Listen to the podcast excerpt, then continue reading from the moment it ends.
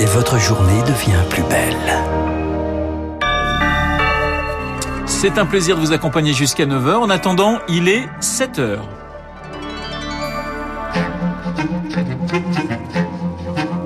« 7h, 9h, la matinale de Radio Classique avec Renaud Blanc. Et voici les titres du journal. Faute de touristes, les hôtels indépendants souffrent. C'est le cas notamment dans les grandes villes. Reportage à Paris dès le début de ce journal. L'extension du pass sanitaire présenté hier en Conseil des ministres. Le gouvernement fait quelques concessions. Vous l'entendrez. Et puis, J-3 avant le début des JO de Tokyo. Des JO sous bulle sanitaire. Nous serons avec deux athlètes français prêts à s'envoler direction le Japon. Radio. Classique. Et le journal de 7 heures nous est présenté par Baptiste Gabory. Bonjour Baptiste. Bonjour Renaud, bonjour à tous. Les patrons d'hôtels confrontés à un été en demi-teinte. Oui, c'est le cas notamment à Paris où 70% des hôtels indépendants pourraient tout simplement euh, fermer au mois d'août, estimation du GNI, le syndicat de la profession. Et c'est la clientèle étrangère surtout qui manque à l'appel. Le reportage à Paris de Juliette Pietraszewski. Dans les couloirs de son hôtel parisien, Alexis Tessèdre fait le tour des chambres. Là, comme vous pouvez le voir, une autre chambre qui est vide pour l'instant. Avec seulement 10% de réservations pour le mois d'août, impossible de dégager un chiffre d'affaires. Alexis Tessèdre a donc décidé de fermer le mois prochain. Une moyenne de 2 à 3 chambres par jour. Alors parfois j'en ai 4, parfois j'en ai une, parfois j'en ai 6. J'ai décidé de refermer l'hôtel à partir du 8 août parce qu'en fait les coûts engendrés avec le nombre de chambres ne couvrent pas mes frais de personnel. Et ça peut mettre en péril l'entreprise dans le sens où je brûle plus de trésorerie que j'en brûle habituellement en fait. Ces derniers mois, si le PGE et leur trésorerie ont pu les maintenir à flot, c'est le manque de touristes étrangers et français dans la ville lumière qui pousse les hôteliers à fermer, explique Delphine Prigent, vice-présidente de la branche hôtel du GNI. La clientèle française, malheureusement, on ne peut pas y compter. Elle part plutôt dans le littoral ou dans la montagne. La clientèle étrangère, pareil, on en a dissuadé avec la fermeture des frontières. Moi, je fais vraiment appel au gouvernement pour faire un plan de sauvetage pour Paris-Île-de-France, se baser sur le plan qui a été fait pour les montagnes, parce qu'il y a un plan de sauvetage montagne, parce que réellement, on souffre énormément. Delphine Prigent demande également à la mairie de Paris de communiquer sur la ville pour redorer l'image de Paris et attirer plus de touristes. Juliette Pietraszewski, les touristes qui sont eux en ce moment en Charente-Maritime vont devoir ressortir leur masque dès ce matin, masque obligatoire en extérieur dans 45 communes touristiques du département,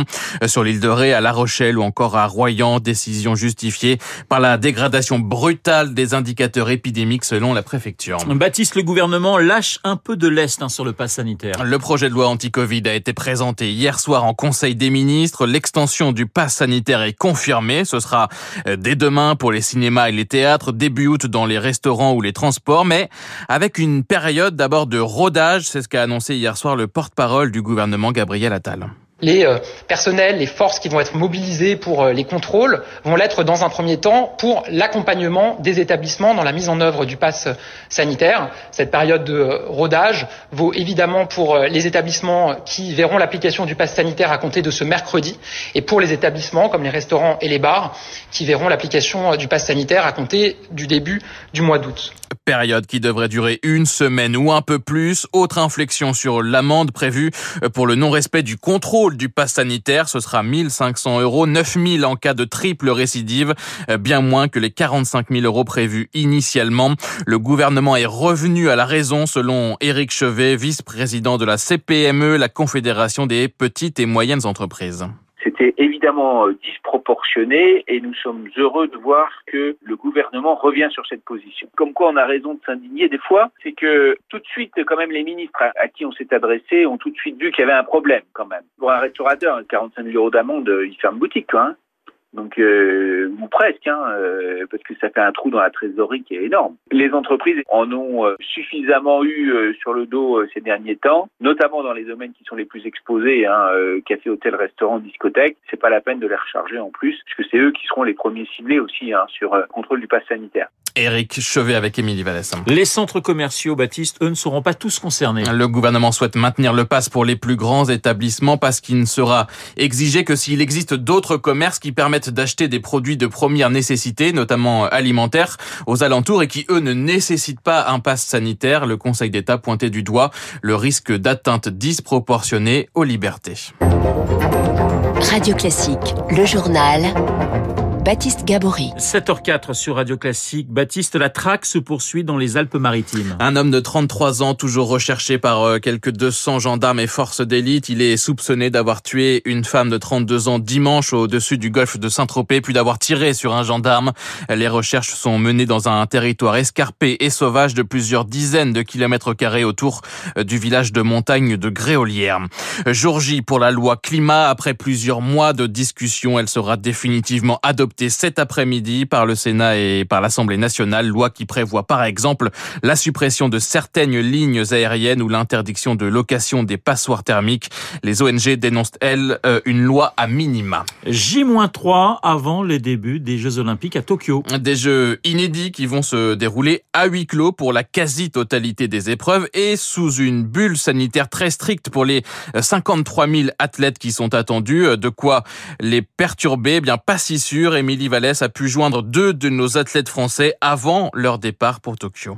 La bulle sanitaire est loin de déstabiliser Dorian Coninx, triathlète de 27 ans.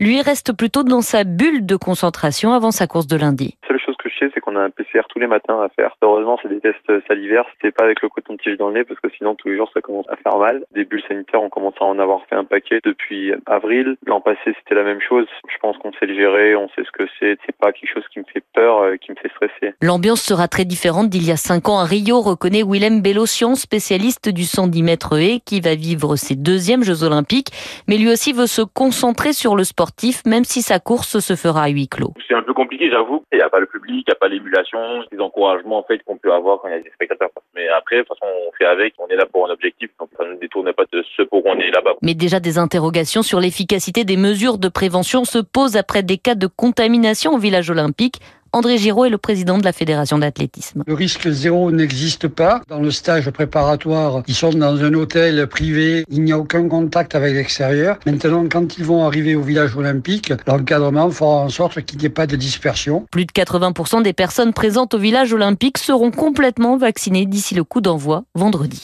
Émilie Vallès. Et nous reparlerons des JO de Tokyo avec, euh, avec Yann Rousseau, le correspondant de Radio Classique, dans Les spécialistes. Ça sera eh bien vers 7h40. Enfin, l'homme le plus riche de la planète va quitter la Terre. Jeff Bezos, l'ex-PDG d'Amazon, s'envole à son tour vers l'espace.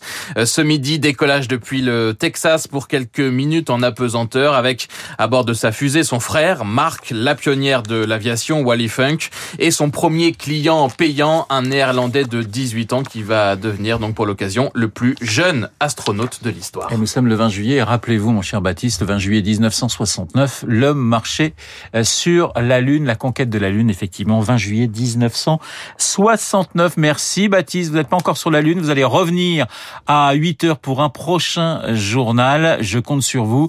En attendant à 7h07, eh bien, l'essentiel de l'économie avec Eric Mauban, c'est dans un instant.